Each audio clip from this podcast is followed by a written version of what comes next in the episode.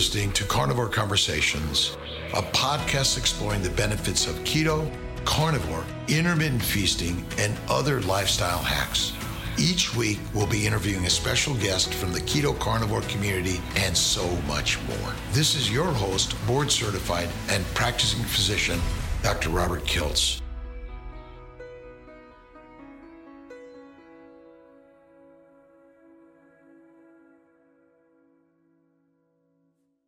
Maybe we could jump right into this and you could tell us a little bit about yourself and and where you're at and and what you're doing and how you got to be where you're you're uh, sharing your energy.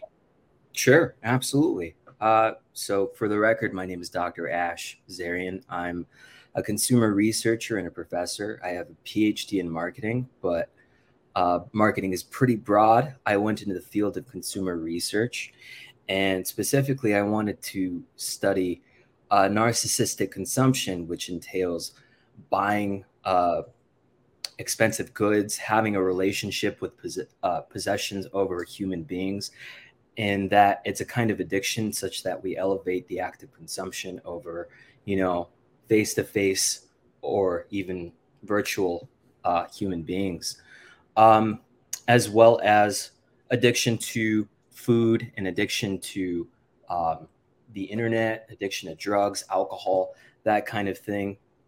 Addiction all comes from the same place. It all comes from childhood trauma, namely complex trauma. So I was interested in understanding ways we can mitigate effects of, of addiction because the way we approach addiction in the West is quite disastrous. I mean, you show up to rehab, you know, you've been on drugs for decades.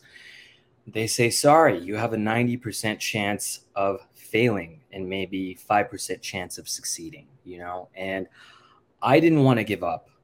And so um, I started to research ways that are esoteric that we don't have a lot of research on.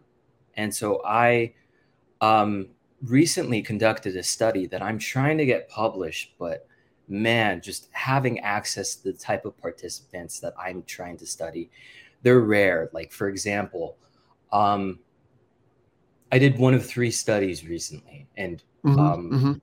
one of them was about carnivores and the effect of addic- on addiction. And for the requirement, you had to be six months carnivore, and I found 41 of those individuals and that was hard.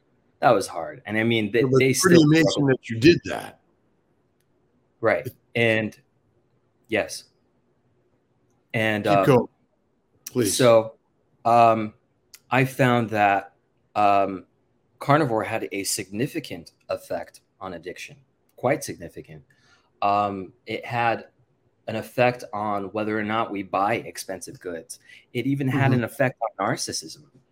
So um, I am of the unique disposition that wherever there's addiction, there's also narcissism. And this is a buzzword we hear a lot about in the news lately. You know, oh, this person's narcissistic, especially with the rise of Donald Trump. Whether you believe or not he's a narcissist, it, the idea of it is being entertained in the media.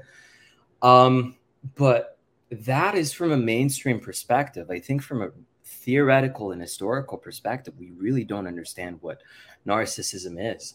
Narcissism is a bit of psychosis. It's kind of psychotic in nature in that they live in their mind and they're addiction they're addicted to grandiosity. They're addicted to this fantasy. And they use the external world to regulate that inside image of, of what I would call a vignette. So this mental mm-hmm, image.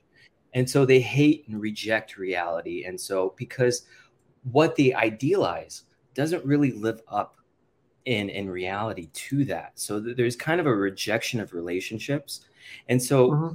since there's an, a rejection of relationships because they weren't raised in s- stable environments, namely the household, they tend to gravitate toward addiction.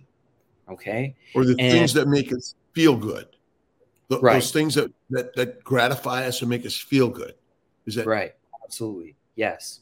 So, um, in the literature, this is called narcissistic supply. So they're in a constant pursuit of narcissistic supply, and they need to keep that image, that vignette, which is also called an introject, alive. And so they're in a perpetual chase to keep their fantasy alive. And um, because reality is painful. I mean, these people were abused in childhood, they were neglected, um, sexual trauma, uh, physical trauma, emotional, verbal, even spiritual trauma. And and so um, we live we live and, and scholars are saying this we, we live in a very narcissistic society because our society is traumatized. Where is this trauma coming from? This trauma is coming from uh, the economy.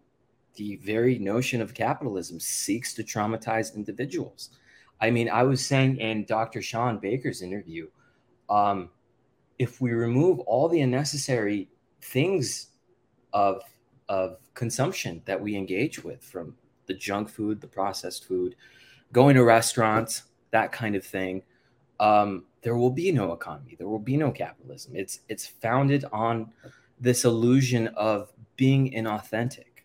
I mean, when when you eat meat, there's a holism there. Uh, when you're on the carnivore way of eating, you just feel so good. You don't seek the external, but it's more complicated than that as well. It's kind of paradoxical.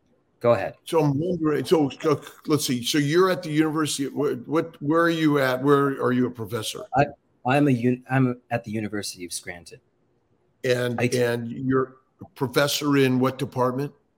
Marketing. So I teach uh, sustainability, research methods, which in, includes um, statistics and qualitative mm-hmm. interviews, uh, principles of marketing, as well as international business.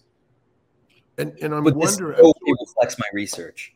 Well, that's that, I'm interested because this is, I mean, obviously, uh, it, in some way, life is about marketing, no matter who you are, right? right? It, and whether you're out for a mate, a job, uh, or or other accolades in life, or or purposes, there's some marketing that we all must have, and and maybe in some way, I'm wondering if all of us in some way have some narcissistic tendencies, but you're talking about something even further.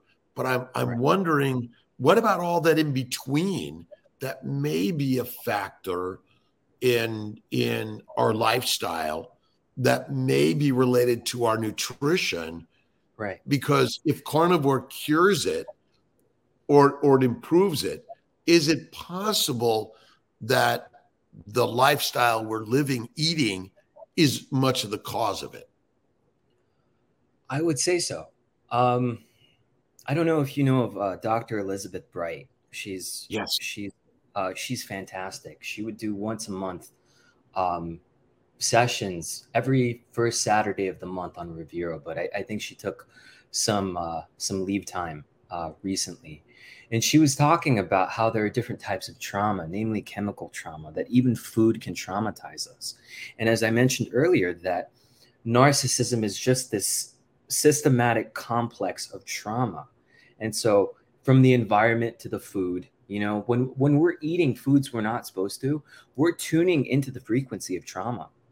Mm-hmm. And such that mm-hmm. we're attracting more trauma and once we figure that out we can tune into the the frequency of peace and mm-hmm. connection and authenticity and and that's that's trying that's the heart of what i'm trying to get at with my research so what what brought you into this particular research on on carnivore and narcissism and how maybe your personal experiences may have driven those things okay um well I uh, I grew up very addicted as um, a teenager. Even I was addicted mm-hmm. to drugs, anywhere from hardcore drugs to alcohol, and um, I tried to break away from it pretty early on, around the age of 23. I'm 32 now, and it just got very, very difficult. I mean, I just was attracting more trauma. I was attracting more narcissistic individuals in my life, and I just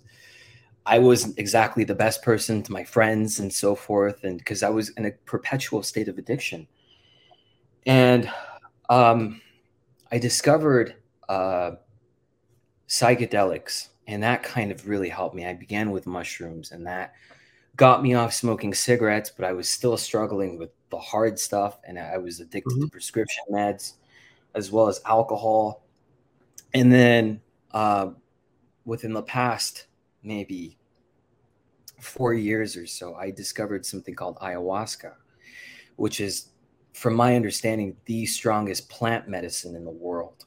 And so I um, was fortunate enough to go down into South America and I got off the hard drugs and the alcohol within months of taking it. And it doesn't cure you, Dr. Kiltz. What it does is that it reveals to you what is good and what is evil in this world hmm. and what to stay away from. So there's a trail of addiction. And this this could be a huge topic in itself. It's just that one thing can lead to another. Like for example, caffeine tuning so i drink a cup of coffee right? And the caffeine which is the active substance in coffee tunes me into the frequency of carbs for example and i need to stay away from carbs. And then once i start eating carbs and then this ferments and then you know the fructose is behaving like alcohol in my body just pretty much exactly. And right. now all of a sudden i'm craving alcohol. And then i'm back I'm back from where I started. So, I mean, it's it's a process.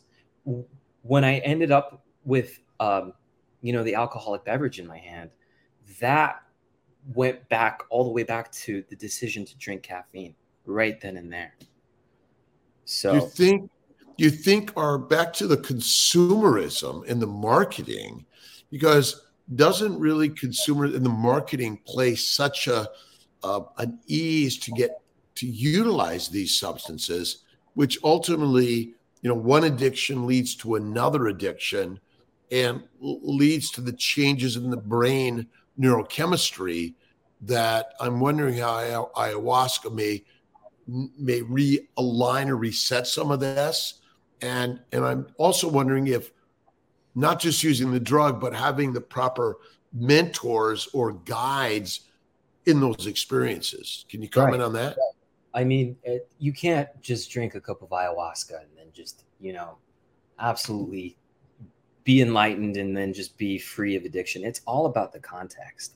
I mean, uh, the the shamans that go into this kind of training to administer ayahuasca, they train much more rigorously than than medical doctors. They have to isolate themselves for years in the jungle and mm. they they just drink ayahuasca back to back every night. And i can tell you drinking ayahuasca even in a group setting is just terrifying. I can't even imagine drinking ayahuasca alone in in the jungle as a part of their training. And they can't have sex. They can't take showers. They can't very often um, mingle with anyone outside of of the person who's training them. They have to like only eat a small portion of food once a day with a small cup of water with no salt, like an unripened banana, a little bit of fish, and a little bit of rice. And they have to do, do that extensively. And their training never stops. They, they disappear sometimes and then just go back and train some more using other plants. Maybe you could tell us a little bit about the experience and how it changed your subsequent experiences in life. So, um, there there were a number of factors because when responding to a sober lifestyle, to integrate into a, sober lifestyle, it's holistic. I don't care what anyone says. It's holistic. You you can't just do one thing. I mean, hmm. even in the Revero community, um, uh, we we totally endorse grounding. We endorse um, exercise. Um, you know, positive thinking, affirmations, meditation, gratitude, that kind of thing. I mean, it's it's an entire lifestyle. Um, even things that are very subtle, such as eating at a certain time in the day, which everyone mm-hmm. is different. Everyone just has a different prescription for whatever it is. Like, for example, I use the caffeine example. That is not the case for everyone.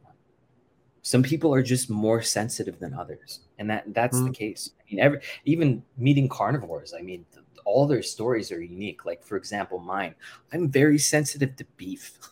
it sucks. I can, I you're, only, you're a lamb guy, right? I'm a lamb guy. That's exactly yeah. right. Yeah. And so, um, it, carnivore is really hard for me, uh, and it, like I have an extra challenging journey, and so because of that, I'm much more susceptible to falling off the wagon. Well, I listened and uh, and watched. Actually, did both. I was I was watching and then I wound up listening while I was driving to work. And um, tell us a little bit about how you got to the carnivore place. So, as I was, I was a vegan going into carnivore, and you know, like marketing, I was programmed by you know institutions like PETA and um, you know, you know, the United Nations, you know, eat less meat. Meat is destroying the planet. Meat is not sustainable. Meat causes heart disease. Meat causes constipation. And the last thing I wanted was to have surgery for my IBS again because that was the worst experience of my life, just about. And I caught Shawn Baker's podcast right when I was having complications from the surgery. And I was having complications because of not eating meat. And I was five foot eight. I weighed 113 pounds. And um, I was just malnourished. I was so skinny. I was so sick. I had to take a break from my PhD. And um, I came across Shawn Baker's podcast with Joe Rogan. And you know, he was talking about IBS and he's he was saying, "Hey, look, you often find, you know, remnants of fiber, you know, of plants in your stool, but do you ever find a piece of beef in your uh, in your stool?" And right then and there, I was sold. I went to the store the next day, bought a piece of steak, and my IBS was cured in a day. Wow. And and my dandruff started to heal, my lifelong dandruff. But it's complicated because you know a lot of us we struggle. You know i often say that to to quote a biblical reference that carnivores are in the world and not of the world in in the sense that we reject we reject so many addictions. I mean this is the most difficult diet because you know a lot of us are just you know ruminant meat salt water and that's rejecting you know a lot of the illusion of what life is offering mm-hmm. Mm-hmm. and um you know we we can't participate in a lot of it i have to go to a restaurant and it, with family and friends and before then i have to eat uh quite adequately i have to get like maybe a pound and a half two pounds of meat in and I just sit there and I drink water and I have good conversation and sometimes it makes people uncomfortable. So I can't I can't participate in these rituals of consumption and not a lot of carnivores can't either. And I mean this is what carnivore asks of us to be in the world but not of the world. And that's that's difficult. And when we're of the world and this is where it gets complex, Dr. Kiltz is a lot of us are in pain. I mean addiction is hmm. a response to pain a response to suffering. And I've been in Revero's community going on two years now, and uh, um, a lot of us just go off the wagon. I can only count maybe a handful of people who've just been consecutively carnivore, and a lot of them still have some sort of vice. So, yeah. What's your what? I know you're you uh, talk. You mentioned a holistic um, um, approach, and I I know you're uh, uh, doing a lot of medication work.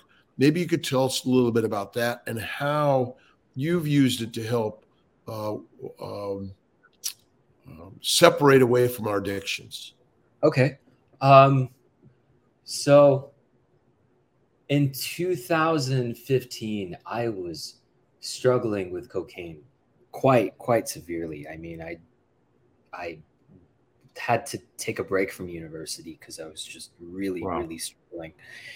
And um, I uh, I couldn't stop. I just couldn't stop. So I um, found David Lynch's uh, I, I believe it's called the David Lynch Institute or Foundation for Transcendental Meditation. And he had two celebrities, Russell Brand and, Dave, and Jerry Seinfeld. And Russell Brand was talking about his heroin and cocaine addiction and how he used transcendental meditation or TM to solve it. So within a week of, of meditating, I I quit using cocaine. And it was just so profound just by sitting on the side of my bed for 10, 20 minutes a day. And then I got so obsessed that I bought a cushion. And there were at the time there was not a lot of information on YouTube. I, aside from testimonials, there was there wasn't a lot of instruction. There was just one YouTube video with a guy named Leo from actualized.org giving what he called the no bullshit guide to um, meditation. And he says you need to sit there. And if you start to feel angry and you start to feel anxious, it means you're meditating correctly. And that's exactly what was happening. So I would just notice the sensation of anxiety and desire and shame and guilt and sadness and all of these negative emotions just arise in the form of sensation. And I would just sit with it and I would notice it pass. And all of a sudden, I had no desire to use hard hmm. drugs and not touch them since.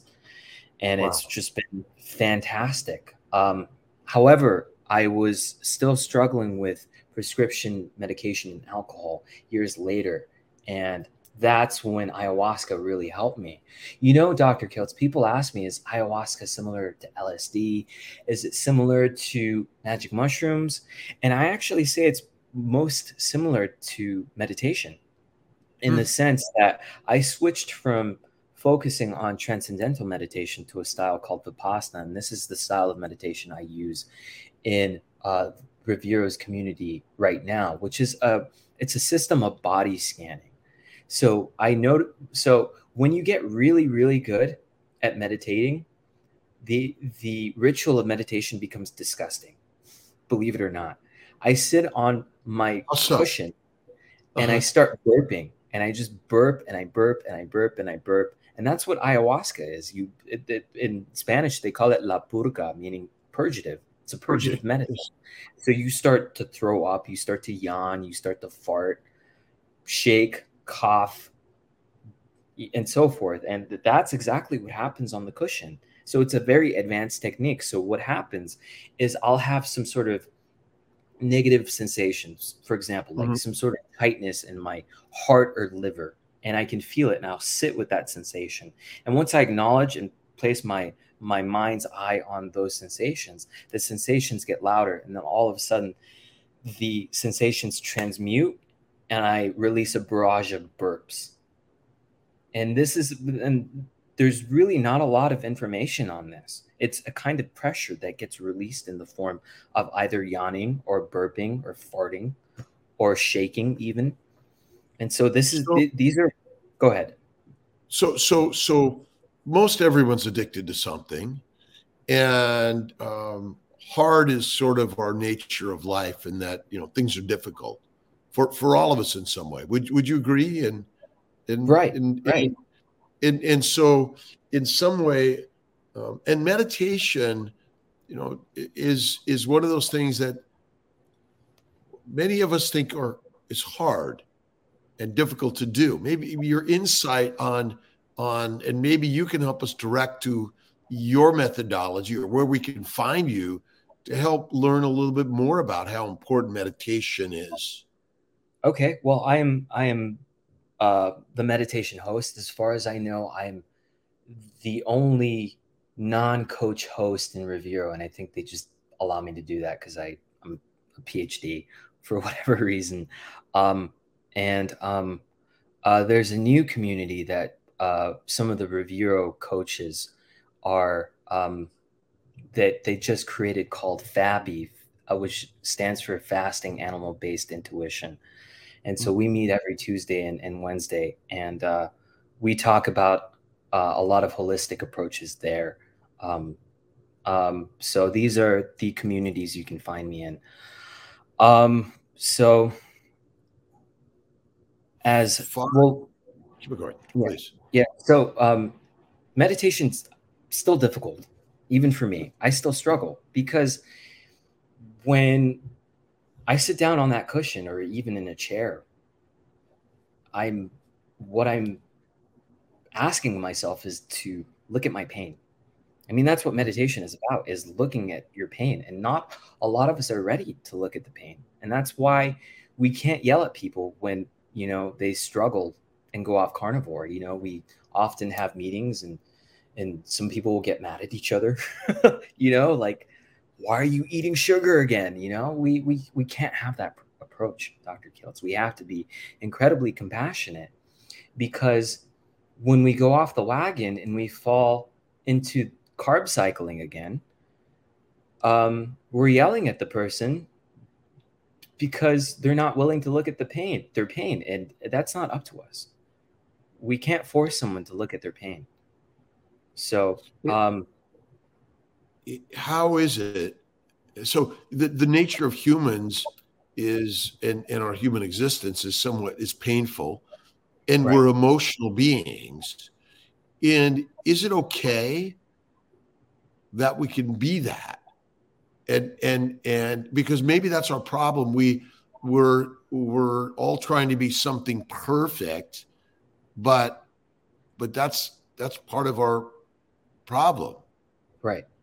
You know, it's Absolutely. okay. And maybe, maybe that's something with a little bit of narcissism, right? The the narcissist, you know, is is is is is is just blank, blanked out to accepting even seeing that side of the negative of themselves. Right. Right. Absolutely.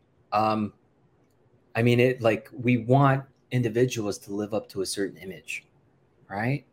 And yeah, um, I, I, I commend carnivores. Anyone who's meat, salt, and water, wow, good for you. Hats off to you because what that person has decided to do is remove all the buffers, all the painkillers, because you know even sugar itself is an analgesic. It's it's a painkiller. It's it's self soothing, and when you remove that, you're opening the door to look at your pain, and so just this pain arises to the surface. Sometimes it floods out and carnivore gives you the courage and the energy to go face to face with one's demons to process that. And sometimes it's a lot, and sometimes you fall off the wagon because you can only handle so much pain at once.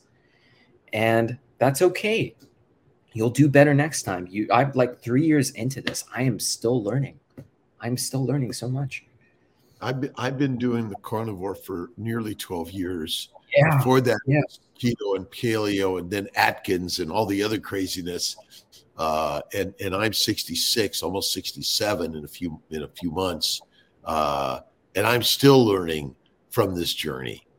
And and uh, what's right? It's only just what's right for you, right. and because each of us has to be on the journey. And so, uh, listening to the pain is is so important for all of us in in in listening to others that are suffering and going through their journey that mm. we're either been there or we're going there in one way or another. Yes. Yes. I agree. I mean all, all of us are in pain. I mean the i i am of i am of the belief that nobody is enlightened because we're all one we're all one. And as long as one person isn't enlightened, you are not enlightened either. And so you may have begun enlightenment, but that doesn't mean you are at the level of Christ, Krishna, and Buddha. And so uh, once everyone awakens, then it's it's participatory. We're all we're all in this together, and we can you know pain is something of the past, and then all of a sudden we have heaven on earth. And I feel like that's where human evolution is trying to transpire toward. We're we're all transitioning, and right. and and I and there's a really great book, The Three Magic Words by U.S. Anderson. Um, it's sort of it's sort of changed my understanding of the universe to to the concept in some way we all are gods, and we're on this God, beautiful God given journey, and mm-hmm. we're all learning together and the light is shining from each of us. And and uh, tell us a little bit about two things I'm interested in. One is your band, Whist. Is it? Is um, right? yeah, no, we uh, we changed our band name from Whist to Arkana recently. Arkana. Um, yeah, so Arkana um, is the final prayer that Peruvian shamans who are called the Shipibo will give you in an ayahuasca ceremony and it's meant to protect you and every single arcana is unique so mm. pray i i think honestly the most powerful thing you can do if you're struggling with addiction is prayer believe it or not um, i wish we had more science on this and i had to learn this in a very sticky ayahuasca situation where uh-huh. uh, on my sixth ceremony so i've done seven ayahuasca ceremony, ceremonies on my sixth ceremony i had just the I would say single handedly the worst experience of my life where I had to, uh, this is going to sound subliminal and kind of very strange, but bear with me. Please, I, this is very important. So I went into a hell realm where I was nailed to a cross and I was tortured over and over, and I was amputated over and over and over again. Simultaneously, I was Sisyphus from the Greek myth, and I had to push a boulder up a cliff over and over, all the while watching all my friends and family, and including my animals, die over and over and over in a countless number of ways. It was terrible, and it was all happening at once.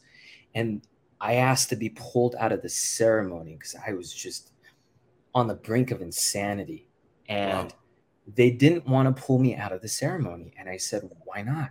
And I said, I'm under the influence of ayahuasca. I've taken the medicine, just let me leave. And they said, the ayahuasca is not the medicine, it is the prayers of which they call icaros.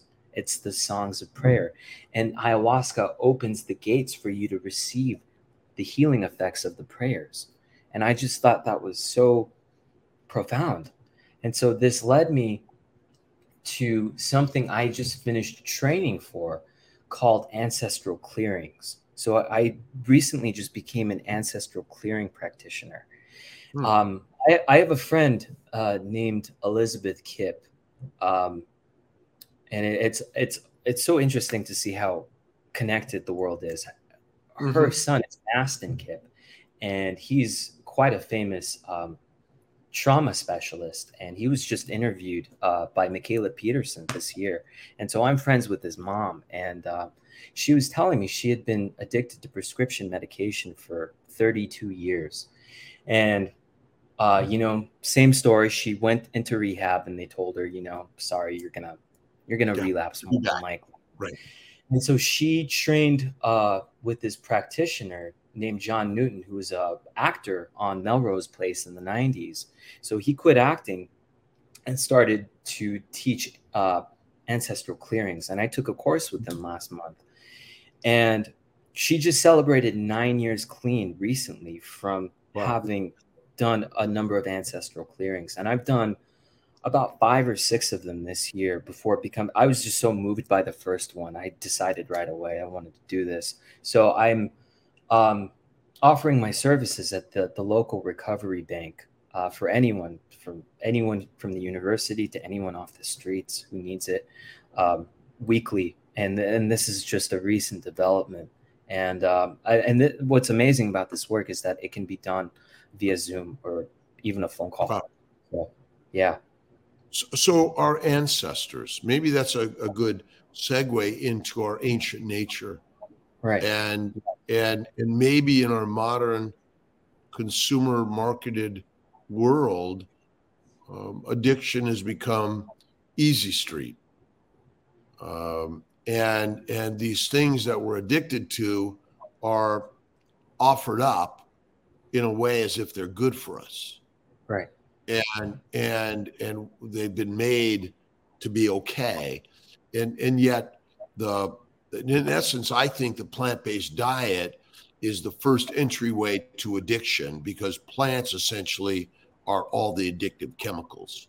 Right. And then the access to tobacco, caffeine, teas, coffees, alcohol, uh, and, and all the other drugs that are, are, are on the street, easily obtainable, um, also likely um, for a reason.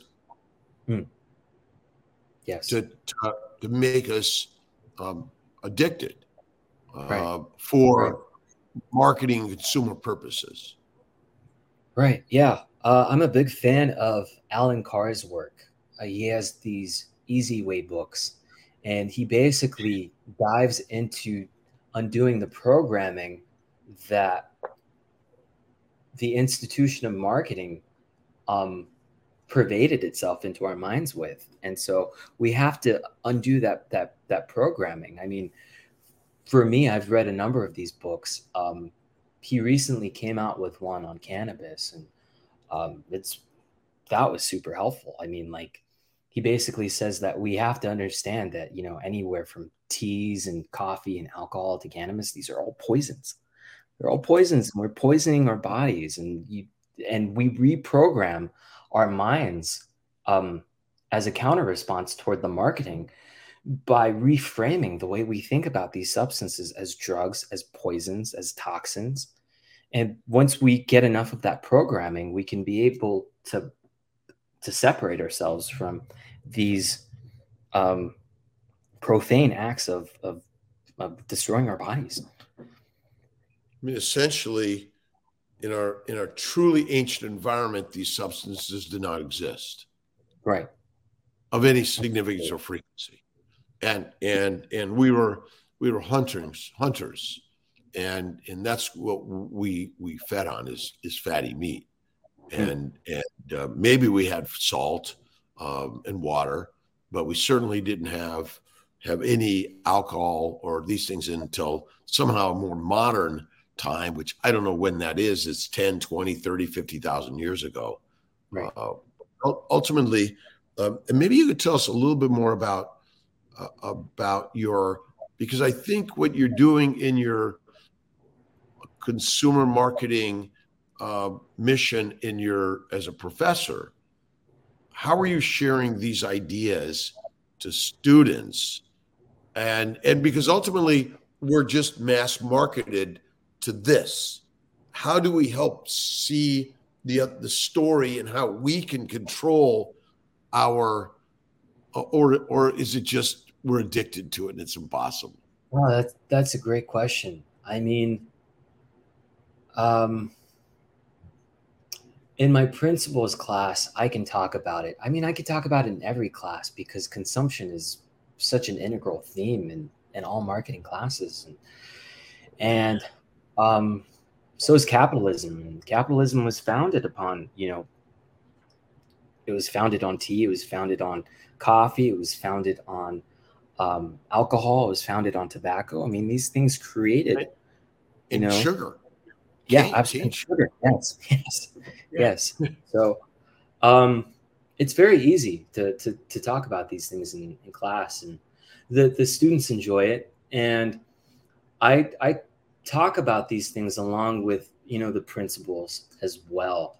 And so what i try to do to make things more relevant and interesting because you know students like these kinds of topics i apply these principles marketing principles to the context of you know sugar and um, tobacco and tea and coffee and so forth. So yeah um, and and in sustainability as well I mean, I, uh, a, a big theme of of uh, sustainability is addiction, and I, I think the reason we're unsustainable is because we engage in acts of addiction. Our right now, at this point in human history, addiction is very much an organizing principle. Our lives are just absolutely centered around our fixes, you know, and we pollute the the earth and destroy the environment just to make sure we have our fix. And, and this is an entitled act because we feel entitled to destroy the earth along with all of its inhabitants, including animals and, and the trees and all of life. Because because we feel like we, we can and that is narcissistic and, th- and this is exactly how narcissism draws parallels to addiction i mean they both have their origins in childhood trauma they both elevate the act of consumption over human relationships. They're both incredibly difficult to treat. They're very much, pretty much the same thing, in my opinion. So the childhood trauma is we're somehow imprinted with the story that that I always go back to the point that those that commit the trauma, uh, if, if that's the story we're telling in a sense, are also traumatized by trauma. And it's that it's that just perpetuating trauma which somehow is related to our plant-based diet which hmm. creates dysfunction in the brain. Right. and so it's also possible that the story we interpret is our trauma. Yes. And absolutely i i 100% agree with you this is I, and theoretically, this is called dislocation. So, hmm. dislocation has five criteria it has disconnection from the land, disconnection from the culture, disconnection from the diet, disconnection from the family, and a result of all that, disconnection from the self. And so, when we get disconnected from the diet, we tune into the, the vibration or frequency of inauthenticity. So, we just we traumatize individuals and then we trauma we and then attract trauma. So it's just this perpetual two-way street of back and forth trauma and then it just spreads collectively and globally. So once we can reconnect or relocate um, back to what made us human in the first place such as you know being connected to nature um, exercise eating a carnivorous way then we can begin to heal. Mm. This creates the parameters, the conditions for healing. So. And, and so what I found, and it sounds like in some way you you found the same thing, is that a carnivorous uh, uh, eating habit will help get you to those other avenues more easily. Right, right, and more efficiently. I I I dug up a paper published in 1970. I forget the journal, but it was um, it was an archaeological journal of anthropology.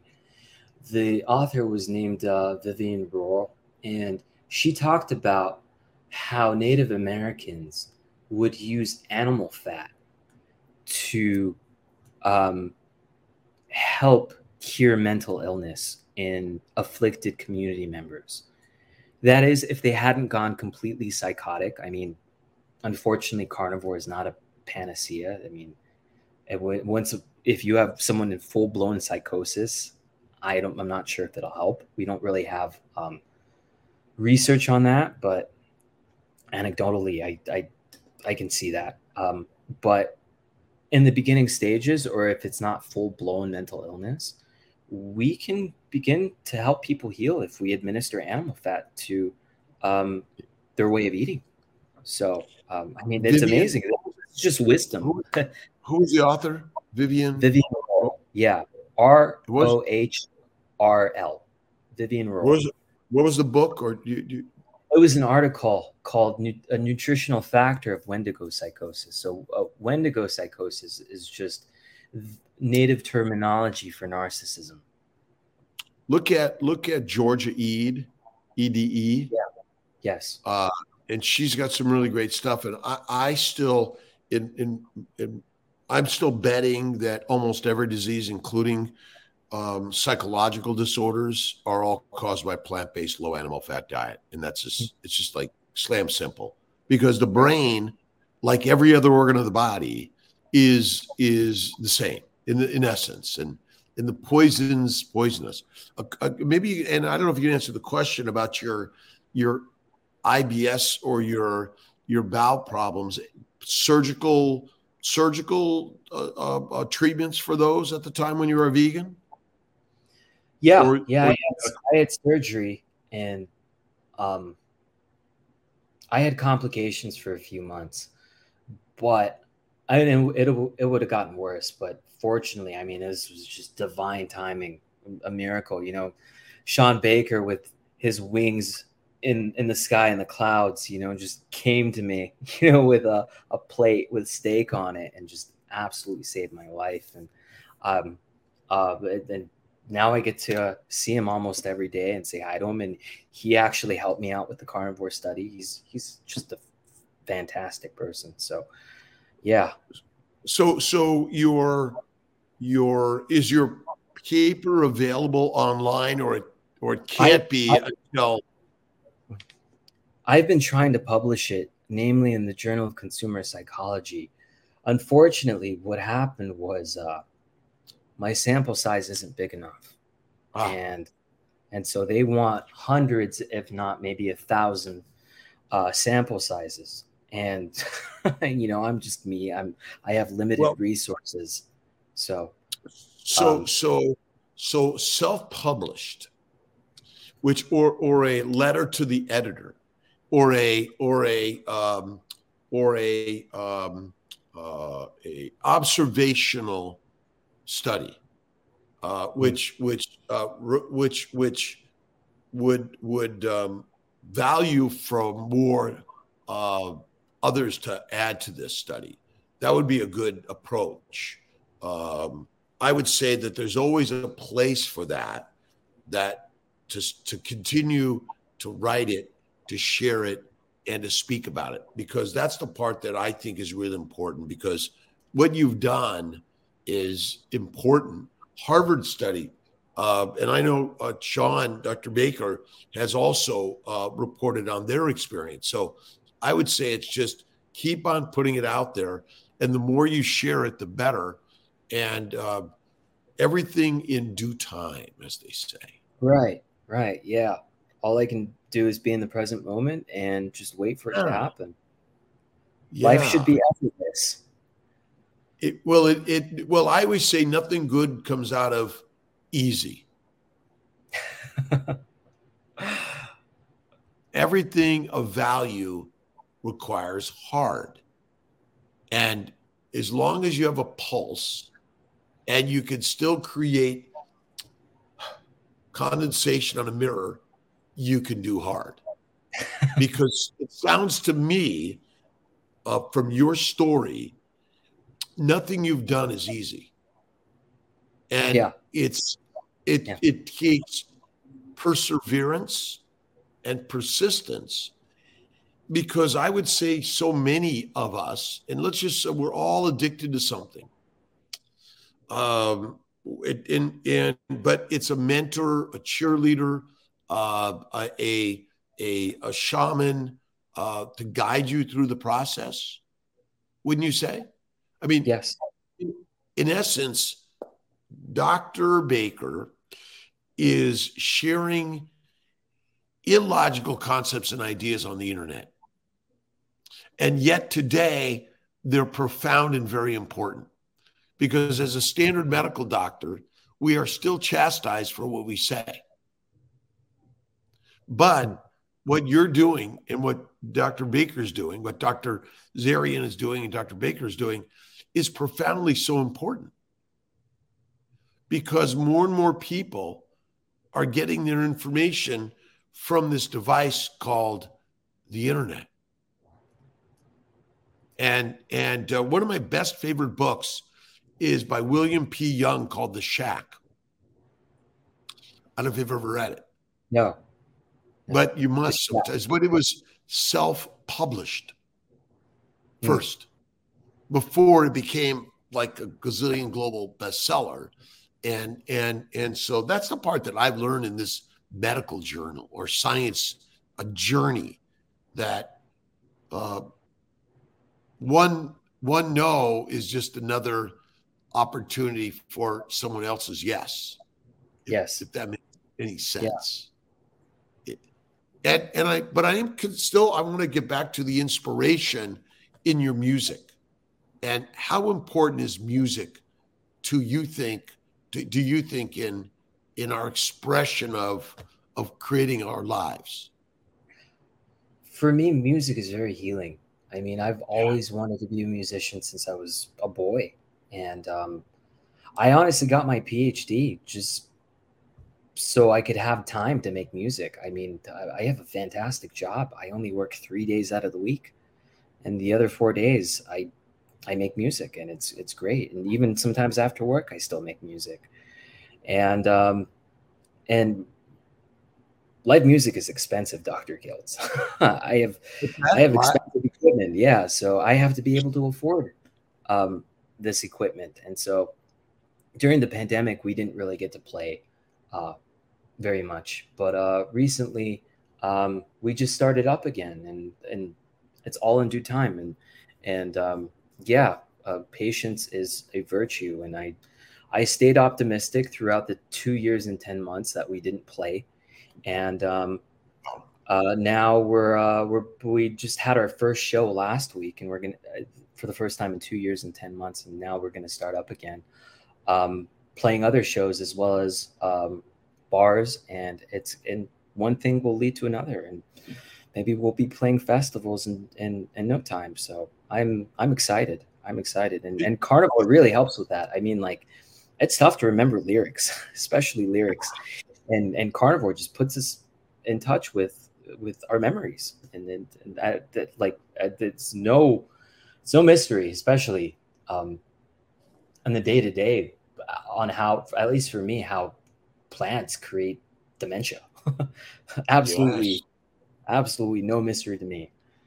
They're so, the predators, and we're the prey. Yeah, it's simple. Yeah. So, uh, on the music side, where can people find you uh, if to Google your uh, music uh, side? We we have a music page. Um, it's called Arkana double underscore official. Arkana double underscore official. So, all right, I'm gonna have we'll, Jake get a get a link there so we can make sure because because uh, everything we do has value and importance and and as a and and tell me a little bit about as a professor you know so you went from uh what was your your where'd you do your undergrad training? I did my undergrad at uh the university of texas at rio grande valley. So and what was your one of seven uh schools in the ut system. And what, what was, was your degree? what was your main main focus of, of study then? My main marketing. focus of study was was marketing yeah. But uh, mo- i don't think most people realize when you do a, a phd you're, you're basically focusing more so on methods. So most of my phd was on methodology. And so you take classes that are kind of um, syncretic in the sense that they're interdisciplinary. So marketing is just a combination of anthropology sociology um, psychology, um, statistics, uh, principles of management. It's it's it's a smorgasbord. Just all these different you know elements, and that that's why it pays so much, I believe, because it's you have you have to be the jack of all trades in marketing. So. And, and so, what was your drive to go from your marketing degree? Well, I mean, let me go back when you decided to go into marketing as your undergrad was always the intention to get a phd in it that's a good question no i i actually got my phd uh, my undergrad in english so i got my undergrad oh, in english and then okay. i did my i did my mba with a concentration in marketing um in english there just weren't many jobs and i didn't want to be a teacher and uh my school's marketing program just had the world's best professors, the people that you find in the textbooks. And I, I. I hmm. feel like at least at the time that was just totally undermined and people weren't realized weren't, weren't realizing that we are being taught by very famous people in our field. I mean, my mentor graduated from Northwestern University, which is the best marketing school in the uh, in the world. And so I'm I'm I had a um, um, a, very classy education. I had a top notch uh, um, training program, and it was it was just amazing. I mean, I was drilled over and over and slapped and reprimanded, but like you said, it's it, it wasn't it's it's not supposed to be easy at all. I mean, it's it's tough. No, no, no, yeah. no. And, and and and then your drive to get your PhD in in this field, and your dissertation was on narcissism and right. and correct. addiction. Is that right? That's correct. And that so, was in Scranton. No, no, I I um I had already started working here um, by the time my dissertation was um, almost complete. So this this was years in the making. I mean, uh, to to write about treating narcissism takes years. So um, I spent I I mean I didn't have a typical PhD. I, I, spent about eight years because a lot of thinking and a lot of experiences and and uh, especially a lot of what I was having to write about came from carnivore, came from meditation, came from ayahuasca. Mm. And so I had to have all these experiences to craft my manuscript. And so, I mean, the, I, I wasn't the only actor in, in creating this. This, this was a lot of the ideas I, I got were in higher states of consciousness. So, what's the book's name? But the book of my manuscript, yeah. it's called Conspicuous Asceticism Collapsing Consumers' Hungry Ghost. So, a hungry ghost is a, a Buddhist metaphor for narcissism and how we were trying to um, have people be conspicuously ascetic in the sense that they're saying, Look at me out loud. I'm not consuming anything or needing the bare minimum. And then, and carnivore is perfect context for that. We, we often see themes of videos where people will, will you know, um, say, Hey, I don't need all this processed food. And then, you know, just throw a piece of steak on the table and say, this is all I need right here, nothing else. Right. And that's, that's conspicuous asceticism.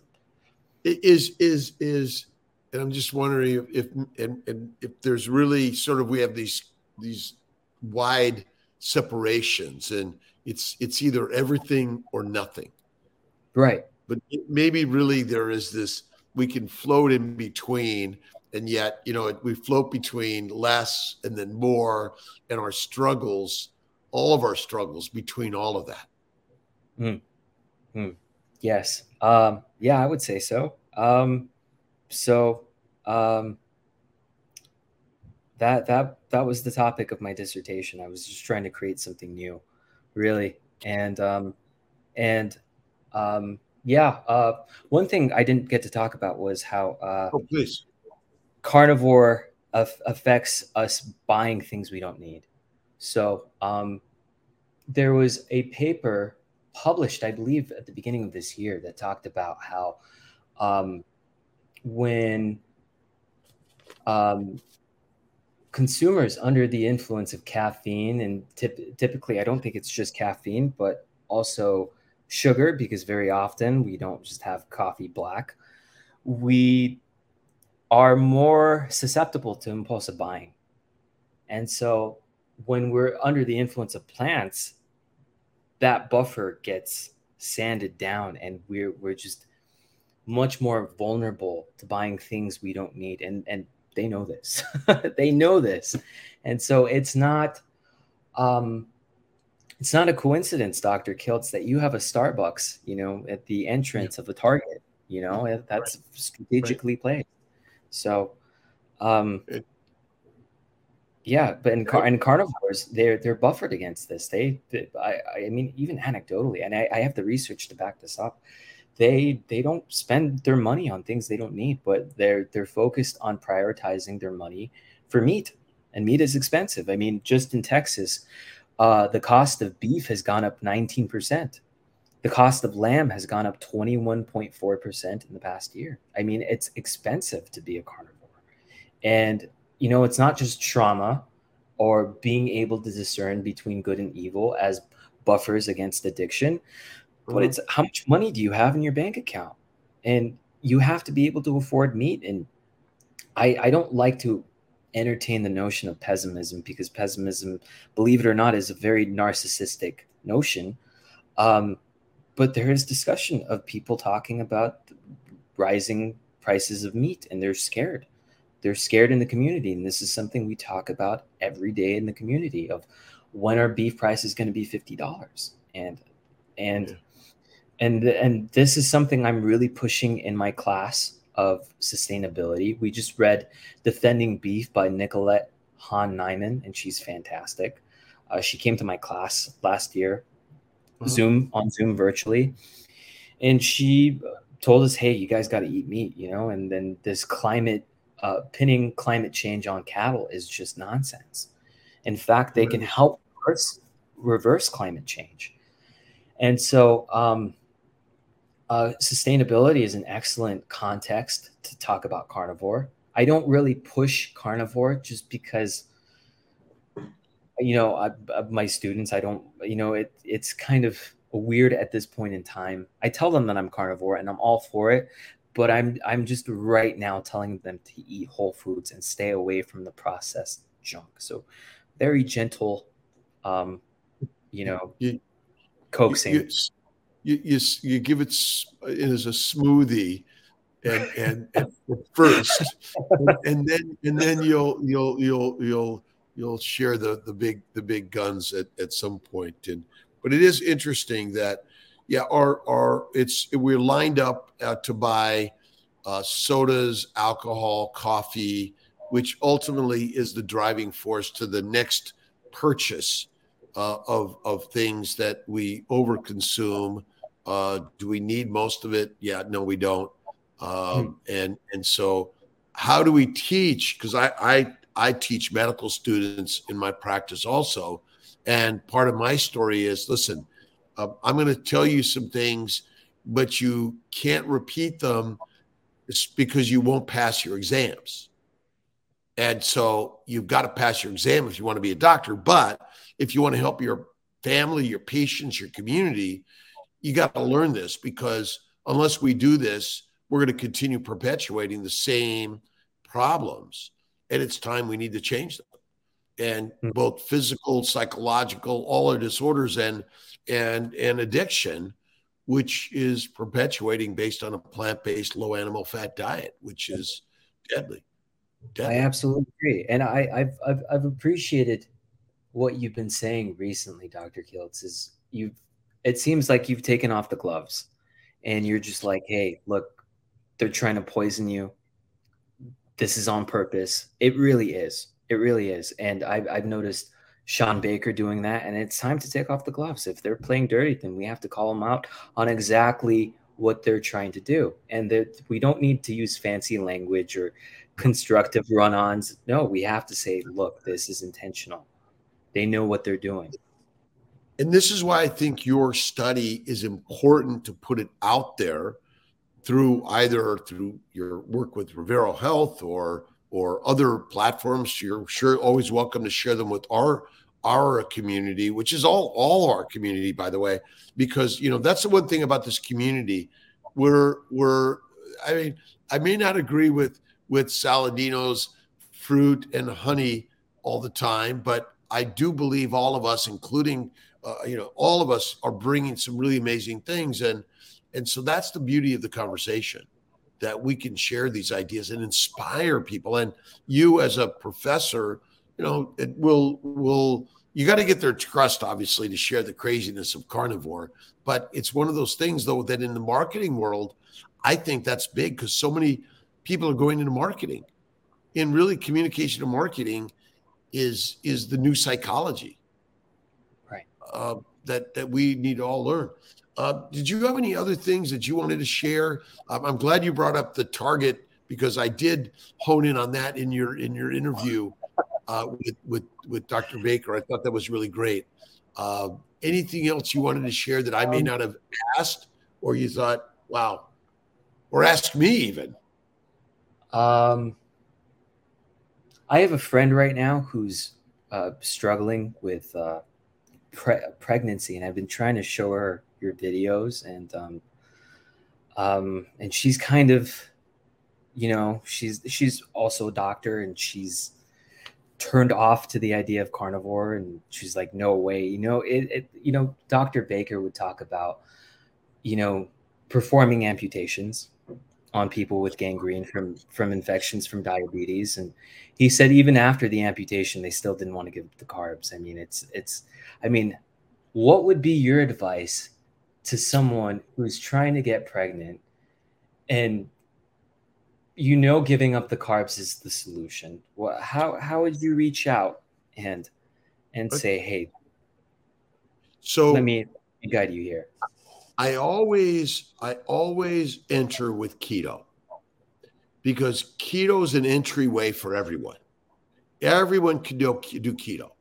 Keto is essentially high fat, low carbs, and eating less frequently because that ultimately will lower the inflammation because it lowers the sugar level. So even as a vegan, vegetarian, and a Mediterranean, I can get people to add fat, which suppresses inflammation in the bowels, which suppresses inflammation in the pelvis, which suppresses inflammation in the uterus and the ovaries, which ultimately I've seen a lot of people just on keto get pregnant and have a baby.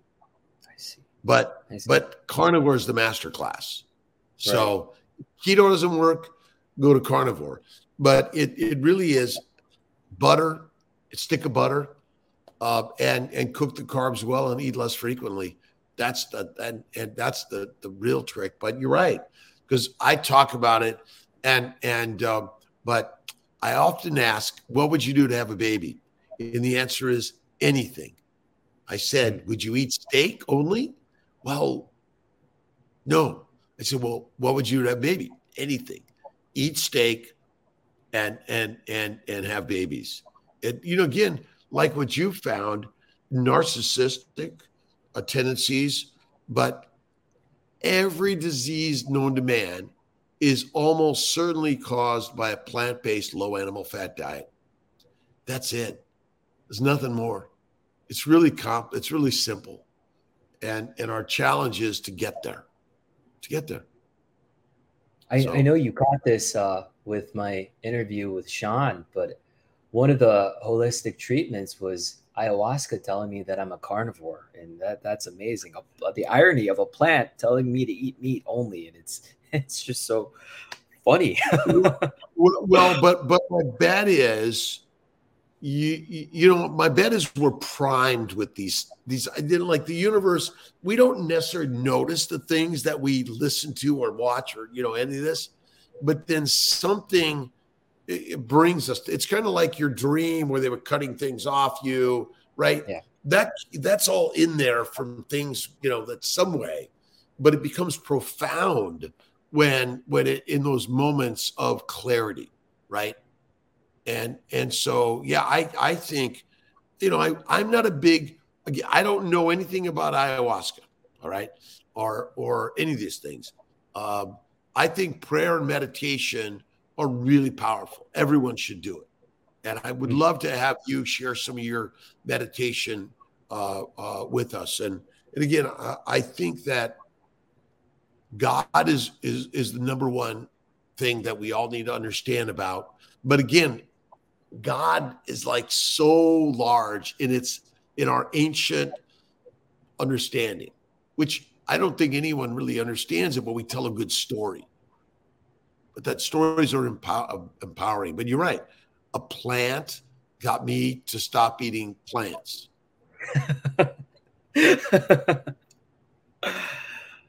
what can I say? It's it's amazing, but uh, yeah, yeah, yeah, yeah. you're absolutely right about the the spiritual component. And um, you know, I I was an atheist going into ayahuasca, and then right after my first or second ceremony, I just said, "Hey, there's there is an intelligence out there that is way greater than I am." So, um, and uh, you know, even the um, science is saying that we need spirituality um, to transcend our addictions. And it's definitely a process. It's definitely a process of integrating God into every moment of every day. So faith, faith, faith, faith. And that's I use prayer, prayer and meditation in my daily habits. I do three 10 minute prayer meditation uh, experiences a day uh, in general. And and I think it's important. And I grew up Catholic, became an atheist as a scientist, but then over the trauma I lived, um, you know, God kept on beating me, and I just, you know, couldn't believe God. And then eventually, God woke me up, and I realized, okay, you were just training me, not beating me. You were, you were, you know, it's that trainer that, like, you know, no five more laps, come on, keep going, and exactly. that's the beauty of it. Yeah, exactly. Everything happens for you, not to you. That's absolutely it, it's uh, it every bit of the existence of our experiences. That's why I like medicine. We like to label things as sort of like a negative, bad, but I like to imagine that I never suffered from trauma. I was experiencing training. Hmm. But and, and and because God creates everything, and everything God creates for us is good, but we just don't see it in the moment of the pain. But when we get to a point in life, we're like, oh my God, it's it's it's not pain, it's pushing. It says, get up off the couch, get get out of the house, go to the ceremony, go to the band, go out there and and do something because the purpose of life is God's work every day. You get it. I couldn't agree more. I couldn't agree more, Dr. Kiltz. Dr. Ash Zareian, a pleasure to have you with us today. And I look forward to uh, sharing more of your work and having us maybe on, having you on one of our uh, mighty tribe so you can, you know, share your stuff on a on on on a Q&A or something. That'd be That, nice. that would be fantastic. By the way, my email is ashzarian at gmail.com for, for the video, of course, just in case if any of the viewers want to directly Yep. email me. and, and that's that's really important because we're you have a lot to share to help so many people because there's so much addiction and pain out there and we need to learn these methods of of healing and helping so Thank you so much. This was fantastic. no fantastic. thank you thank appreciate you you, so much. i look forward to coming and visiting sometime or you come on up this Please. way Please, yes. Yeah, maybe uh, we'll meet in person at a meetup. I, I know I we will. forward to it. Well, yeah i look forward to it all right man god bless you Thanks for tuning in to this episode of Carnivore Conversations, hosted by me, Dr. Robert Kiltz. And don't forget to review us on Apple Podcast, Spotify, or wherever you're listening today. Check out drkiltz.com for more and subscribe to our Instagram, YouTube, TikTok, and Facebook for more inspiring content every day. Take care and see you next time.